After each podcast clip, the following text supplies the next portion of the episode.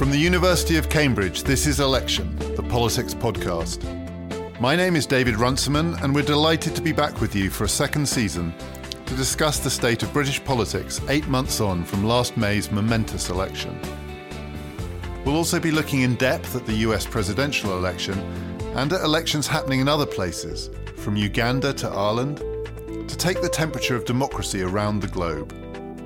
But a lot has happened since we were last with you, so today we're going to start with the UK.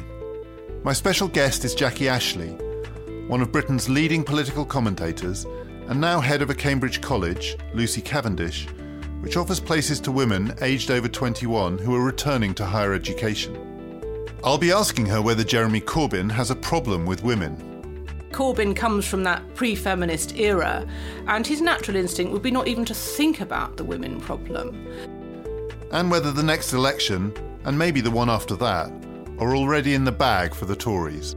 I disagree with you actually because I think what we are seeing in British politics is the pace of change is so rapid that although we think things are set for a very long time, they're not. I think if you'd said even six months before the election that Jeremy Corbyn would win it, you'd have been laughed out of court, and there suddenly he is.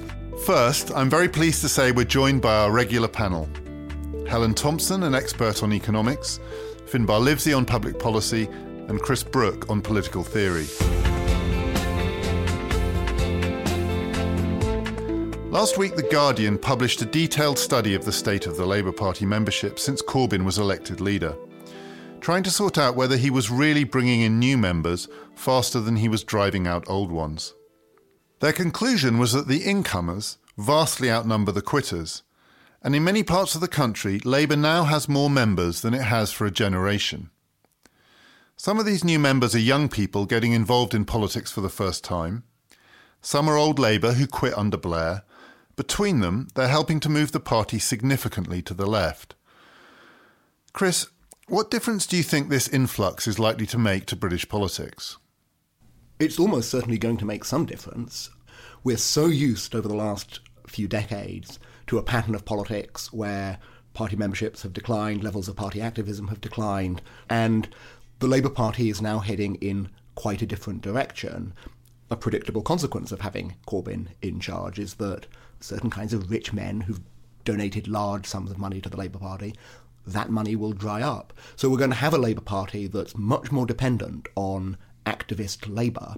And we don't yet know either how active these new members will be, whether they're angry people who want to make a point now, but they don't really want to get onto the doorstep, deliver a lot of leaflets, go to a lot of what are frequently quite boring meetings. The elephant in the room, I think, is the momentum organization, because on the one hand, it presents itself as a mass movement, a democratic movement, a social movement. On the other hand, it doesn't have an internal democratic constitution or organisation yet. It's a brand name that seems to be controlled by one of Corbyn's allies, and we need to see what he does with it. And when you say what he does with it, do you think Corbyn controls momentum? Or do you think that that may be something that spins out of his control? I think that's exactly the right question to be asking. Um, you see that when it comes to the question of deselections, that everyone I know on the Corbynista left relishes the prospect of having some serious constituency party fights to deselect uh, ostentatiously Blairite pro war MPs and so on. Corbyn always says, no, let's not go there. But it's not clear whether he's just doing that to try and steady the ship before the tide of activist anger is unleashed, or before the necessary reselections that will happen when David Cameron pushes through his plan to reduce the size of the House of Commons. So, Helen, even before the tide of activist anger is unleashed, the Parliamentary Labour Party is clearly now at odds with the membership. Not all of them, but a significant chunk of them, four fifths, nine tenths maybe. And it's putting huge pressure on the way that the Labour Party operates in Parliament. What do you think is going to give first here? Are we going to have to wait for this deselection process to get underway for something really to start to happen? Or do you think things could happen within the Parliamentary Labour Party before that, preemptively? There's a lot of talk, but nothing ever seems to result from it about the possibility of moderate MPs breaking away in some sense. I think that it's been made a lot more difficult for the um, moderate MPs by the evidence of just how big the increase in membership since the summer uh, has been. On the other hand, it's such a astonishing phenomenon to witness a parliamentary party in this kind of disarray in terms of having a, a leader of the opposition who takes one position in a debate of national security and the shadow foreign secretary taking an entirely different position and the leader of the opposition looking utterly contemptuous at him when he sits down. This is unprecedented territory. Do you think the idea that sometimes muted is actually a fantasy that the majority of the parliamentary Labour Party could within Parliament set themselves up as some kind of separate entity, maybe not create a new party, but dissent within Parliament and therefore become the official opposition because there are more of them. Is there any way that they could? They're not going to get rid of Corbyn using the membership. Is there any way they could play the parliamentary game and simply announce themselves as the majority in Parliament as Her Majesty's opposition? I find it very, very difficult to believe that that can be a possibility under the conditions of parliamentary politics because, aside from anything else, it just looks absurd. And parties that look absurd, or double parties that look absurd, or a party in a shadow that looks absurd, or whatever uh, it is, whichever side that you're on is going to pay a very high price for that. So I, I just can't see a scenario in which that works. I think that this has to play itself out. Finbarr, Helen mentioned the feature that I think everyone has noticed about the Labour Party under Corbyn that he can't hold the cabinet to a single line on some very big questions, most notably the intervention in Syria. But as others have pointed out, the Labour Party is not unique in this respect. David Cameron has concluded that he cannot hold his cabinet to a single line on the most important question he faces, which is the EU referendum. Is the Labour Party just an extreme version of forces that are at work for all main political parties, and maybe not just in this country, which is a tension between the views of the membership and some of the more populist views that inform their worldview, and the more conventional centrist views of their leaders. Are the Tories somewhere on the same spectrum as Labour? I think that the Tories are in a much more comfortable position in regard to the tensioning. I think it is something that you're seeing in the UK, you're seeing in the US, you're seeing in other countries. There's a moment where the voting public, the activists, all the way through to the elected politicians have started to distrust the pattern that was set over the last number of decades.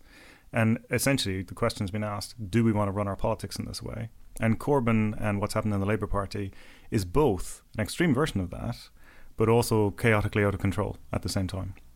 For me, the schism around remaining within the EU, I think Cameron's doing something slightly different. I think he's trying to pull a thorn early and at the same time muting some of the voices from across the aisle because they have to agree with them to stay within the EU. As the Beckett report said earlier this week, the Labour Party need 94 gains to have a majority of any kind in the next parliament. They have a tiny number of seats that are within 3,000 in terms of the majority for the Conservatives, and they are nowhere in Scotland. If you do the math, even with these boundaries, there's no chance of a Labour government in the next Parliament. So I think Cameron understands the tensions, understands he actually has two parliaments to get this sorted, and is allowing the party to work this out over time. Of course, it won't be him who sorts it over the two parliaments, but he is, I agree, managing the process. I I sometimes think the analogy, and people who support Jeremy Corbyn hate this because I've tried it on them, that for the Tory party to be in an analogous position as Labour, they would have had to have elected Bill Cash or someone like that as their leader. And it's not outside of the bounds of possibility. If the Tory party was stupid enough to put Bill Cash as a candidate to the members under the wrong circumstances, who knows? But as things stand, they're nowhere near that position. And whatever happens in the Conservative leadership election after Cameron steps down, Bill Cash or the equivalent of Bill Cash will not be one of the two people who goes to the membership. And that is a huge difference. So the same forces are at work, but for those forces to result in a Corbyn election puts the Labour Party, you're nodding at me, I take mm-hmm. you agree, in a completely different space. There is no comparison because both of the way in which the Conservatives have managed the process and retained some greater degree of control over who will go to the membership, but also just the dynamics that they feel having returned to power. Much of the time, there's a conversation which says the Conservatives feel like they are the natural party of power. And you get that sense from them now that they have moved out of coalition again. They're back where they feel they should be. And even with the disagreements over things such as remaining in the EU, you're not going to get to a position that explodes the party to the same degree that Corbyn and his election has exploded the Labour Party. And Chris, one of the things that came out in the Guardian report, and it's been much discussed about Corbyn supporters, is are they actually serious about power or are they interested in something else? And some of them were quoted in that report as saying essentially, if we're going to lose, we might as well lose and go down ideologically pure rather than sullied as we have been in the past. You said you speak to quite a few people who are on that side of the divide. It's really hard for me to get a sense because these are just snapshots. It seems implausible to me that they're not interested in power. Are they potentially interested in other kinds of power? Are they not just thinking about electoral defeat and thinking about the ways in which they can exercise power, not outside of the parliamentary system, but via alternative routes? I think that's right. I mean, in the background to the Labour Party's turn to Corbyn is a judgment that a great many members made last year that they couldn't see any of the four candidates for the leadership of the party Andy Burnham, Yvette Cooper, Liz Kendall, or Jeremy Corbyn actually winning a general election.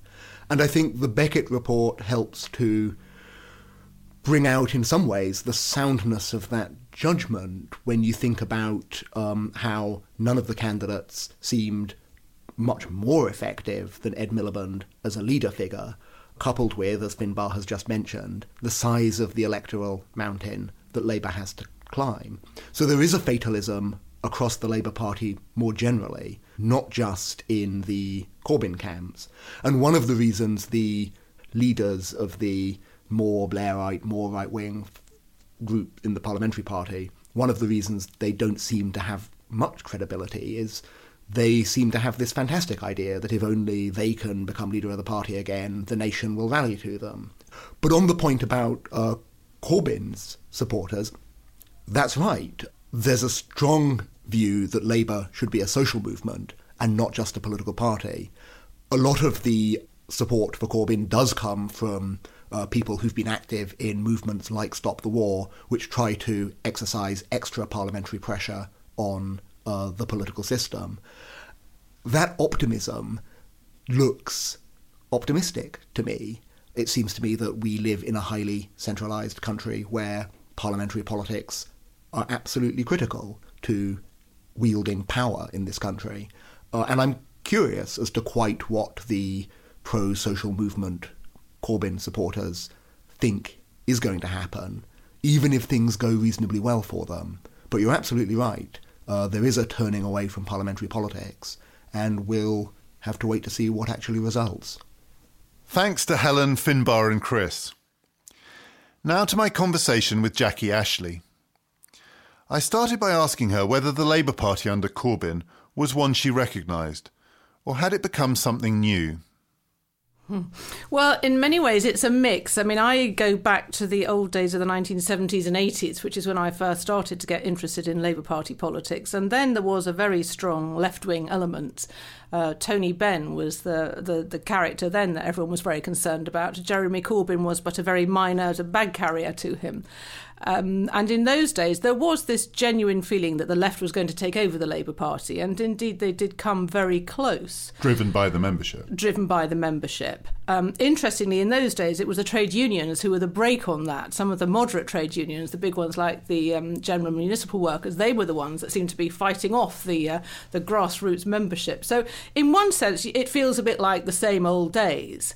Um, but in another sense, I think we do have something different, partly as a result of social media uh, and the new times we have, where people who wouldn't necessarily, I think, in the 70s and 80s been drawn into Labour Party politics are now getting interested because they're sort of hearing about Jeremy Corbyn on Facebook and on Twitter, and it seems quite exciting. And he seems to be listening and he's sucking his thumb at uh, the political establishment, which people are loving. So I think this element of it is new, and I'm certainly finding talking to Labour MPs, they are all quite surprised surprised at, if you like, the passion of these new members who are coming in saying they're fed up not being listened to, they're fed up with the old regime. Jeremy Corbyn, they see as a breath of fresh air.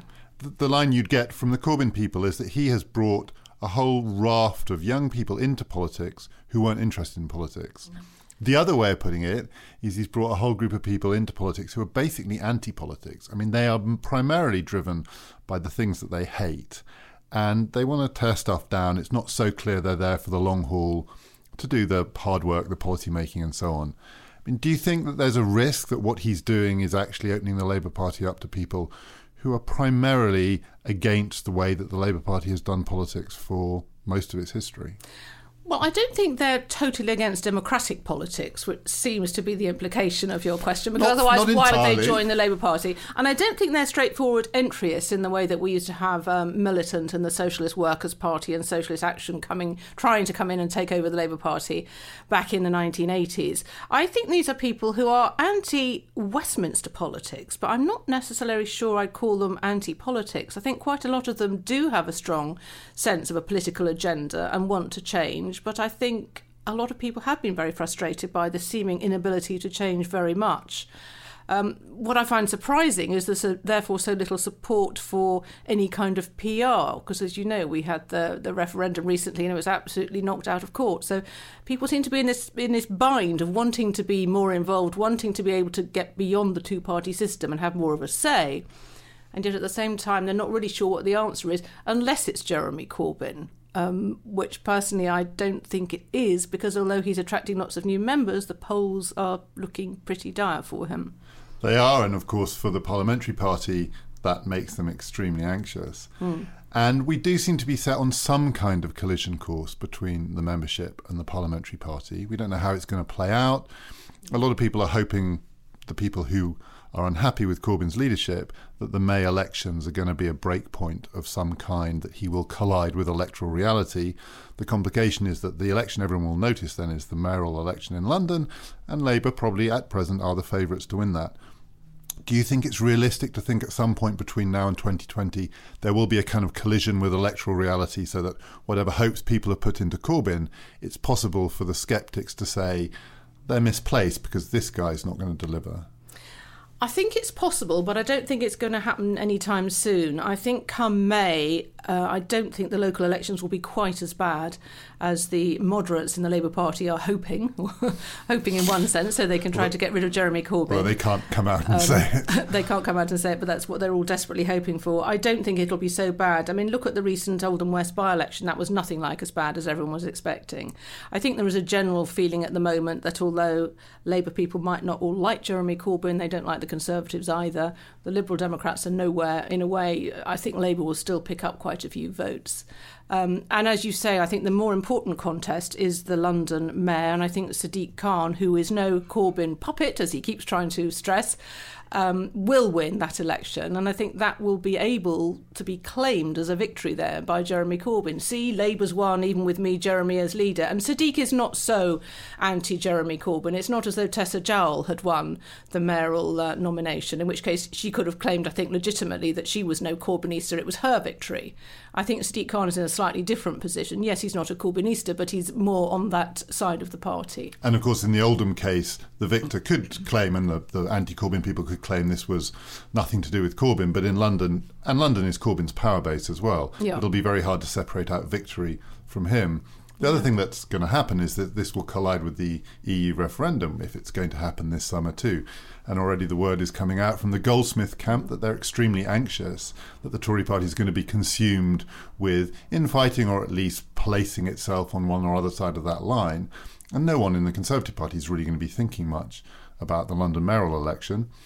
So it could be that this collision with reality has to be put off. But the question is to when, because I agree with you. If it, if they wait till 2020, it will be a serious collision with electoral reality. So what's the break point between now and the general election for the people who think that Corbyn is leading the party to electoral disaster? I think it's very, very hard to predict. I think at the moment all they can do is watch and wait and see A, how the actual election results go, and B, how the polls go. We've already had a little bit of a spat of people um, leaving after the shadow cabinet was reorganised, and some people left in disgust and dismay. I don't think there's enough of them, even if they all decided en masse to do it, to still bring down Corbyn. And I think he's all, he can also still say he's got the support of the party out there in the country. Um, there's all sorts of different things being plotted by different degrees of moderate MPs. But I don't think, and I think this is what should worry them, that is not one coherent plan around one coherent or even two or three coherent potential other leaders at the moment. Everyone is doing their own little thing. There's groups in Cambridge, there's groups in London, there's groups up in the north, all plotting different things and all thinking they're the future. I don't I, know about the plots in Cambridge, I should say, so maybe we can get onto that. oh, they're all terribly secret. but they need a figurehead, right? They need a figurehead, and I and think politics no one, is still about leadership. Yeah, and no one can agree as to who the next leader is, and I think that's really uh, part of their problem. It's all very well saying Jeremy's hopeless, but actually Jeremy does have quite a bit of charisma, and there is no one on the other side yet that one can think of. I know some people think Tristram Hunt is the answer. I'm not sure. Dan Jarvis, I'm not sure. Keir Starmer, again, I'm not sure. Lot of quite bright women, but not one in particular that you think is going to actually lead the way. So there is just nobody. And David Miliband may well think he will sail back to save the Labour Party, but I don't see that happening either. No, and with that one, you need so many ifs to come right yeah. along the way. The, the thing I was very struck by in the Syria vote was when you looked at who voted against Corbyn, it included almost all the people who the moderates, as you call them, might want to put up, bar one. The one person who voted with Corbyn was Keir Starmer. And given the problem that the moderates have is that the membership is going to decide this. They're not going to be able to change the rules. Mm. And and so much of the anger of the membership is still driven by the Iraq war and by foreign policy concerns. I just wonder whether actually that vote will, in retrospect, be a pretty decisive moment. I find it hard to see the members voting for anyone who did not support the Corbyn line there which to my mind leaves Keir Starmer, and I don't know whether he was thinking about this when he voted oh, or not. Surely not. No, because um. uh, he's a lawyer, not a politician. But uh, it leaves him in a very potentially strong position. I think it does. Um, I wouldn't underestimate his ambition either. I think there's no doubt in Keir Starmer's mind that Keir Starmer could be another leader of the Labour Party. I think that is not a hopeless idea, certainly. And I think that that vote, as you say, was very, very carefully calculated. I don't think that was just chance at all. But it still leaves us with the problem. You can imagine the people and you can imagine the reasons, but you still need the event. And I, I agree with you. Where we are now, it's hard to see the event. And we're also in this completely different political climate. I always think with British politics at the moment, we should try and imagine what it would be like if we didn't have fixed term parliaments where there would be much more raw speculation both on the Tory side and the Labour side because an election might come at any point. Yeah. Um, this is a government with a tiny majority. We know the Prime Minister is standing down.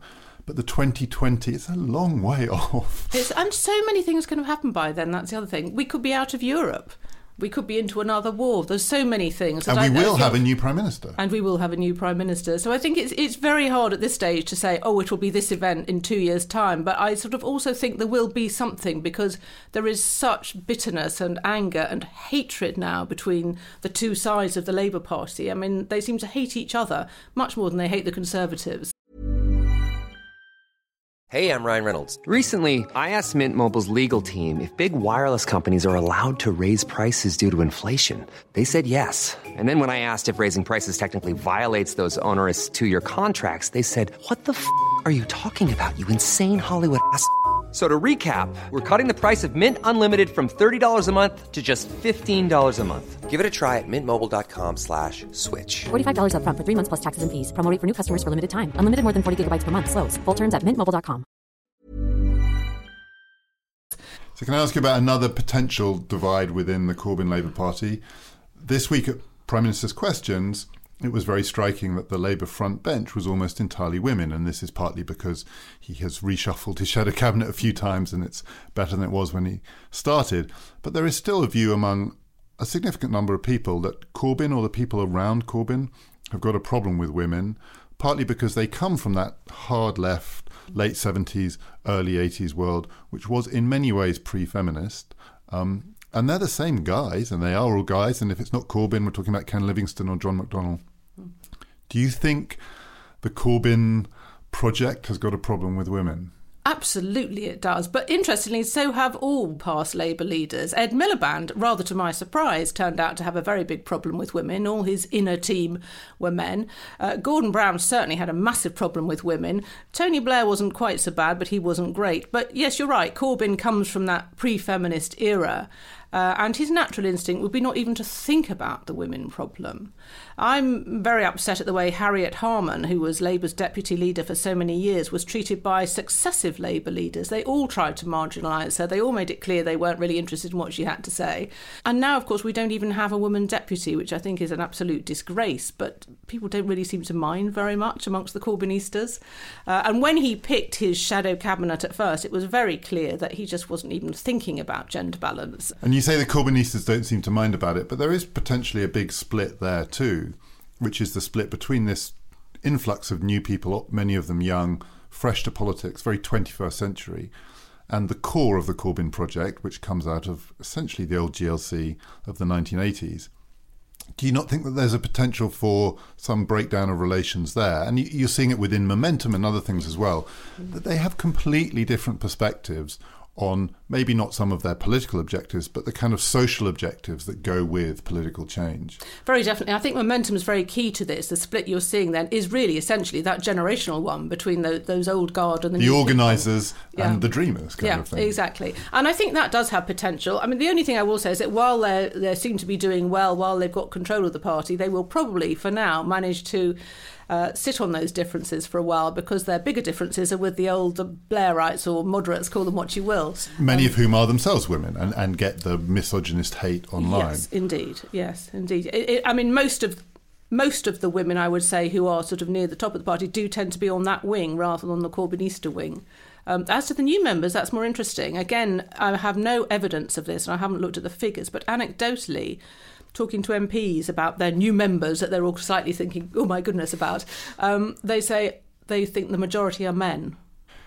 Just to broaden it out a little bit more, mm. we both, I think, instinctively feel that if Corbyn does lead Labour into 2020, it's very hard to see Labour winning. Um, and even if Corbyn doesn't, maybe the brand won't have been tarnished, but there will certainly be quite a lot of rebuilding work to done to regain the trust of those centre ground voters on whom, under a first past the post system, we know British elections depend. Now, the real doomsters among the Labour moderates are saying we shouldn't even be thinking 2025 is realistic, maybe 2030 will be led by someone who's not even in Parliament, we've never even heard of, and so on. On the Tory side, there is clearly a sense that they are probably looking at 10 years in power and possibly longer. Anything can happen, but it looks like a safe bet. Is that good or bad for the Tory party? I mean, it's good because they're the party of power, but a party under a two party system that is pretty confident that it's there's almost nothing that could go sufficiently wrong to let the other side in runs some serious risks itself, not just of complacency, but of getting it fundamentally wrong. Mean, do you do you think the Tories would rather Labour was a bit more electable? Um, no, I don't think they would. I think they like being in power. But um, I, I, disagree with you actually about the the next election and the one after that because I think what we are seeing in British politics is the pace of change is so rapid that although we think things are set for a very long time, they're not. Um, I I think if you'd said even six months before the election that Jeremy Corbyn would win it, if you remember, he had to be sort of squeezed onto the ballot paper by people doing him a favour, you'd have been laughed out of court. And there suddenly he is. If you'd have said sort of five years ago that Labour in Scotland, which had dominated for decades, would be wiped out, again, you'd have been laughed out of court. But it happened, and it happened very quickly. So I think what we're finding now is people can change their political allegiances really quite quickly on the basis of actually not that much. Uh, a good personality or a particular policy. So I don't think necessarily it's all hopeless. I, I think if I was taking a bet, I wouldn't think that Labour would win the next election, but I certainly wouldn't rule it out for the one after. And that's in a way where the five year fixed term parliament rule, but also an unreformed first past the post system, seems more and more to collide with political reality. Everything's moving so fast except that, which has got slower, and everything's changing except the electoral system, which, if you'd asked me 10, 15 years ago, would we still have first past the post, I would have said no. It's going to break because the pressures on it of parties becoming more divided and there being more minor parties is eventually going to force something to give but it's nowhere on the horizon. Nowhere's talk- no one's talking about repealing the Fixed Term Parliament Act, and no one's talking about PR. So I still have this kind of feeling that everything seems to be changing except British general elections, which are producing their traditional results, which is why I am more uh, cautious than you about thinking that Labour has a chance. Yeah, but look what happened in Scotland. I mean, that happened so quickly. A huge number of seats that Labour lost. True, under- that, and- that could and happen under a back first again. past the You post never system, know. yeah. Um, I'm just saying we just don't know. I think because things are changing so quickly. But yes, I do totally agree that it is bizarre. There's not more discussion about changing the first past the post system, and indeed the fixed term parliaments, which I don't think has been a particular success. Um, I think everyone agrees that the last year and even the last two years before the election are, are really a bit of a waste of time. Not much gets done. Everyone just starts electioneering much, much too early. We end up looking like the Americans. Um, but I can't see any pressure, as you say, I can't see any pressure coming for a change in the electoral system now because it was so resoundingly defeated last time. And of course, it's not in the interests of even the Labour Party and certainly not the Conservative Party. And probably the things that will trigger, if there's going to be significant constitutional change, the thing that is new is we're in the era of referendums the Scottish referendum, the EU referendum, possibly another Scottish referendum. And that could change everything. Scotland leaves, we leave the EU. Presumably, then all sorts of questions about the Westminster system will be up for grabs again. Yeah, I think that's what I mean when I say things are changing so quickly. I think it's highly likely, actually, that in by the next time of the next election, we we could leave Europe. I hope we don't, but I think it's not inconceivable. Uh, I think it's very likely there'll be a second Scottish referendum, and I think the Scots will go this time. So yes, that will change things. How we don't know, we can't begin to know, but it will shake things up so much that there will be changes. So, finally, just to say something about America, because we're also in this series going to be looking at the American elections. As you say, it goes on a long time. We're only going to be talking about the primaries. They haven't even started yet, and it feels like it's been going on forever. Uh, Hillary Clinton is still, by some distance, the favourite, but she's not as much of a favourite as she was even a couple of weeks ago. Bernie Sanders is a very interesting character because could he be the American Corbyn? Uh, We don't know.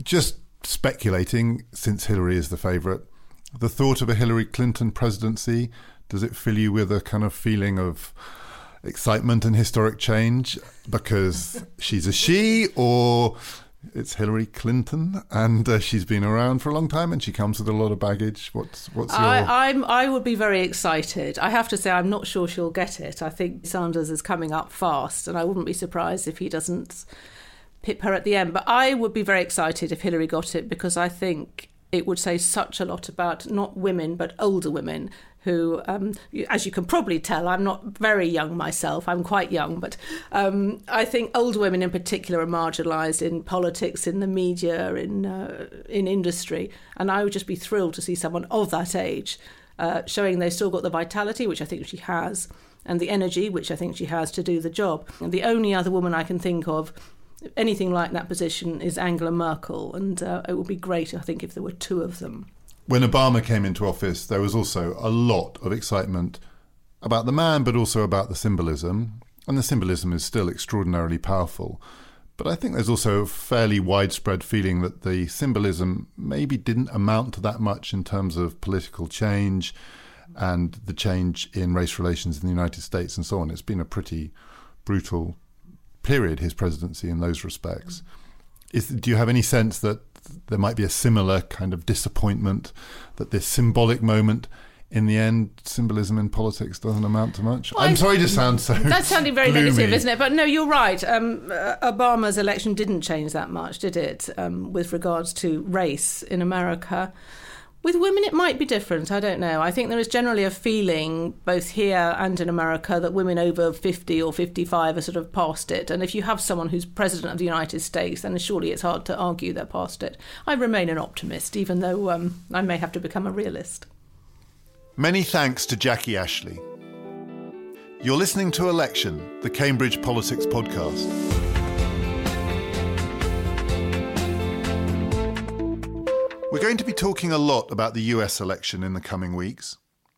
When we covered the British election last year, it was happening all around us. But for this one, we're definitely coming at it from more of a distance. So we thought we'd start by asking people on the streets of London how much it was registering with them from an ocean away. Do people in Britain care at this stage about who might be the next American president? A lot, because it'll affect England. I think the Donald Trump thing has gone further than anyone would ever have thought it would have. And I think that Hillary Clinton is not as cool as anyone thought. Out of 10, 10, because it would impact the whole world. Personally, I would, I would prefer Obama was president again, but obviously that can't happen. The reason I don't care about politics is because it's all corrupt and they don't care about us. The lower class, the middle class, etc. So I don't care about them. A lot. I am from the Middle East. Uh, I'm English, but I was born in Iran. So uh, foreign policy matters an awful lot to me. I hope that the American people will really wake up and realise that what's best for America is uh, Hillary Clinton. Yeah, I care quite a lot. For me, I just think the uh, level of conflict in the Middle East could have an impact in the UK should the US become more involved. Well, the last election, Obama still carried the momentum from the first election, so I think he was a shoe in to get re elected. Felt like a wave of positive change, a lot more hope. This time, there's less hope. About 80%, because you don't want Donald Trump in power. His views on not allowing Muslims into the country is not empowering to bring peace. People who are, say, Syria, they're fleeing for a reason, right? So every country, if they can, should take the refugees in. Not a lot. Don't affect me much. Same clown in a different suit. now back to our panel. Helen, we heard there what I think is the general view outside the US. Only two people are really registering. This election is either about Hillary or it's about the Donald. And that comes with the implication that the Democrats are having a sensible race and the Republicans are having a crazy one. Is that how it seems to you? I think you could argue it's the other way around. I wouldn't want to say that the Democrat race is um, crazy. I think that the Republican race has certain advantages. One of its advantages that's become clearer as time has gone on is actually that there are so many of them.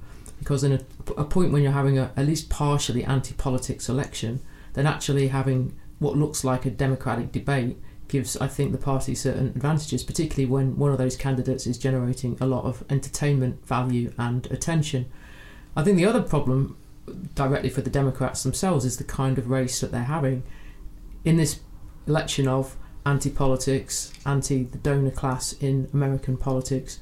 The Democrats have their front runner, probably the symbol of establishment politics, someone with close ties to Wall Street, someone who is also being investigated by the FBI and is associated with some of the worst foreign policy problems of the Obama presidency. This isn't a very good place for the Democrats to have got themselves into. The only alternative to Hillary, who has been has seen her national lead cut by about two thirds over the last month, is somebody who is essentially too left wing to be elected as American president. So her rival Bernie Sanders, you say he couldn't be elected American president. Do you still think he could be the Democratic nominee? Could he do, to draw the analogy, which has been drawn, there are lots of reasons why it doesn't quite stand up, but could he do a Corbyn here?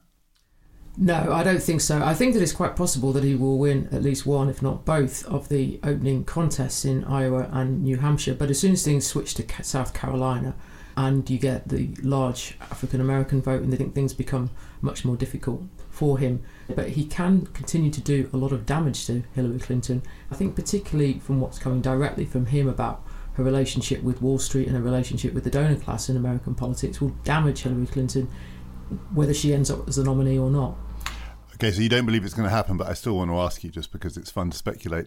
If it was Sanders versus Trump, who would win? I would go for, I would say probably Trump, but I wouldn't it's left you almost speechless. Yes. the New Yorker had a piece on this a couple of days ago, and to paraphrase, they said, if it is Sanders versus Trump, and they were taking that pretty seriously as a possibility. One of the ironies is it would be two angry old men from New York, one from Queens, one from Brooklyn. And it would be a bit like listening to two angry old men from New York ranting at each other on the subway for a couple of months. So we have that to look forward to, but possibly not. Chris, did you enjoy the reappearance this week of Sarah Palin on the campaign trail coming out to stump for Trump? It was a remarkable moment. Um, if you look at the video, if you listen to the audio clips that have been playing on the radio, it really is quite unhinged. It's an accelerated uh, version of what Sarah Palin used to be. She looks as if she's making it up on the spot and it has that high energy populism for which she became famous eight years ago. It's a remarkable speech to be exposed to, and I haven't yet fully processed it. I suspect Sarah Palin is a busted flush, that uh, she's yesterday's story and this won't matter a great deal. Uh, the kind of people who like that kind of right wing populism, hyper aggressive militarism, these people are already leaning strongly towards Trump. maybe there's a constituency of uh, evangelical voters uh, who will be receptive to Palin's endorsement of Trump. But as mad oratory, it's a moment. We are going to, in the course of this series, get into some of the detailed demographics, though we hope we won't drown in it. When I've been reading about Trump's rallies, I was reminded a little bit of Palin in 2008, actually, because people who go along, most of us have just been exposed to the sound bites. Donald Trump does say some pretty wild things, and if you just cut and paste them together, it does look pretty unhinged. People who go for the full performance over an hour or two or more say that cumulatively, as he builds and as he puts these random things together with sequences of actually quite well argued and charismatic oratory, it's much more impressive. And the same thing was true of people who went to hear Sarah Palin in 2008. I've always remembered the line of a New York Times reporter who came back from the field in 2008 and said, There is a great orator in this campaign, and his, his her name, it's not Obama, it's Sarah Palin, because in person, cumulatively, as she builds, it gets to you. Now, we haven't been exposed to Trump in the flesh, and obviously the Palin thing didn't work electorally. But do you think Trump has more than the people that we heard in that vox pop could possibly get from an ocean away? He's got far more. Um, he has a background which gives him an entertainment quality and an entertainment value which is high above all of the other candidates on the trail. He knows how to work a room of two people up to a room of 20,000 people. And as you say, over a longer time, he does build and he does get under the skin of the audience and try and feel where they're going and work with them he doesn't get to be this far into the campaign. He doesn't get to be this far into the polls without having that native ability and that charismatic ability. Does that translate into being a good candidate? No. Does that translate into being a good presidential possibility? Absolutely not. But when people discount him, as you say, just from the sound bites, they had better be very, very careful. And of course, the other populist candidate who seemed to be riding high a couple of months ago, Ben Carson, has fizzled into nothing. And I think every American political commentator has been astonished by Trump's staying power. But Helen, something similar is true of Sanders in the sense that, particularly after the first debate with Hillary Clinton, it was thought that she had seen him off. And he's still there and he is snapping at her heels. So there's something more than just the candidates going on here. We are talking about on both sides waves of populism that are extraordinarily hard to beat back and threaten to swamp both parties. Now, Sanders as a candidate has very different qualities from uh, Donald Trump. The word from people who've been to his rallies, if the word from the Trump rallies is that they're more fun than you'd think, the word from the Sanders rallies is that they're less fun than you would think. It's a lot of fun being with 20,000 excited students weeping and rending their garments, but what's going on on the stage is pretty dry stuff. Do you think there's any way that that kind of seriousness, as opposed to the entertainment you get from Trump, could translate outside of his core constituency? Is there any appetite in this new anti politics age for more seriousness about politics? I think in principle, possibly yes, but something that hasn't so much been commented on, I think at least in British discussion of the Trump phenomenon, is its relationship to foreign policy problems of the Obama presidency. And if you if you look at some of the best constructed passages that Trump uses, they are a critique of that policy. And although there was a clear opportunity for Sanders to go down that road because Hillary Clinton is a obvious person to attack for the very same reasons. He's not, I think, ultimately been willing enough to do that. And so the seriousness of purpose that he is showing is confined to a set of issues that isn't broad enough to tap into the complex set of emotions and fears playing themselves out in American politics at the moment. Next week, we're going to have a much more detailed discussion about American foreign policy. And obviously, one of the questions that arises, not just in American politics, but in democratic politics more generally, is the extent to which voters when they have to choose, factor in foreign policy, or is it all about the economy? And in relation to Corbyn, just to come back to him at the end, clearly where Corbyn is completely out of kilter with what looks like mainstream British public opinion is on some of the foreign policy questions and foreign policy positions that he adopts in relation not just to terrorism, but in relation to Russia and Putin and so on. So, just to finish with this, and I'll just go around all of you quickly. When you look at these populist candidates, their populism is fueled primarily, I think, by economic factors, by questions to do with changing social patterns, the, the labour force, and so on. But they're all candidates for a role where foreign policy plays a very important part. Starting with you, Helen, do you think in the end foreign policy is the thing that is going to undo them? I think foreign policy will certainly contribute significantly to undoing Corbyn, not least because of the fact it's one thing that means that the parliamentary situation is absolutely impossible with the foreign policy situation and the fact that clearly for various members of his shadow cabinet, the Trident and the EU questions are red lines. I think that takes it into that's what produces the chaos. Finbarr in the States, one of the questions is always asked about the president is do you want him or her with his or her finger on the button? I mean, is this the thing that where populism runs up against a kind of hard political reality for a national electorate? I'm afraid to say for this cycle, I don't think that that's the case. I think that foreign policy as fear is playing into Trump's narrative, and he's able to use it in that narrative to his advantage. And so that standard question of you and the nuclear codes, I don't think works in this cycle. So, Chris, Sanders, Trump, Corbyn, the anti establishment candidates, they're, they're riding a wave of resentment still for many people about the Iraq war, which is one of the things that these populists have in common. How far can that kind of resentment take them?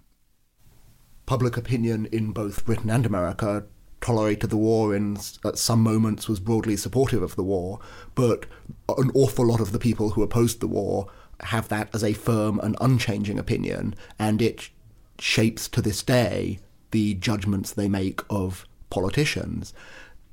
Trump has been blunt that the American foreign policy over the last decade has been the waste of upwards of a trillion dollars. He can speak very clearly on the matter uh, in a way that draws a very strong contrast with the various circumlocutions and evasions that the mainstream political class that is thoroughly implicated in these wars are able to do. So there's potential there.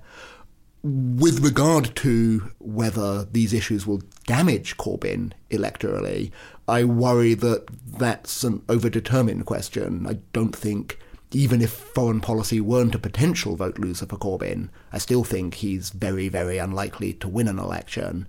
But if things go very, very badly for the political centre, the political mainstream, that world of New Labour and the Cameron Conservatives over the next few years, yes, something remarkable could happen, we really shouldn't be complacent about the ability of mainstream political analysis to be confident about what's to come. Thanks, as always, to Helen, Finbarr, and Chris, to our special guest Jackie Ashley, and to our new production team of Catherine Carr, Barry Colfer, and Lizzie Presser. Next week, I'll be in conversation with one of America's best known foreign policy analysts and public commentators, Anne Marie Slaughter, to talk about America's place in the world and what it might mean to finally have a woman president. Do please join us then, and do visit our new website to find a host of new features, including extra clips, blogs, and a chance to let us know what you think. We'd love to hear from you. Just search for Polis Election Podcast. My name is David Runciman, and this has been the Cambridge University podcast, Election.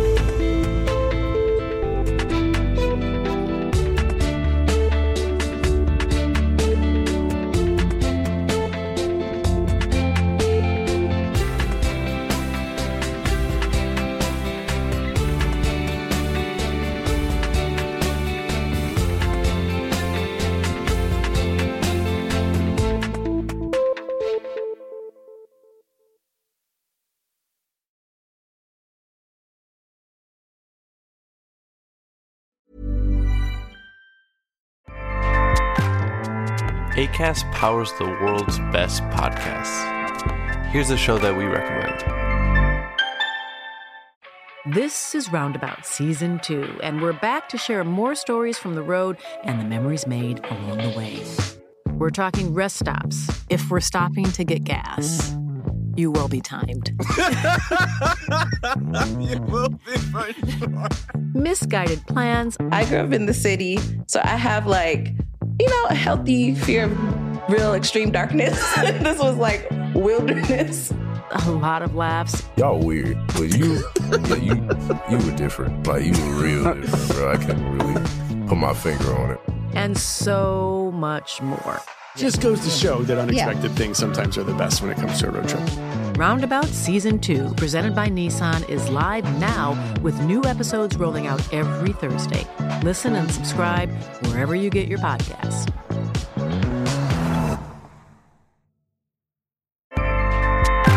ACAST helps creators launch, grow, and monetize their podcasts everywhere. ACAST.com.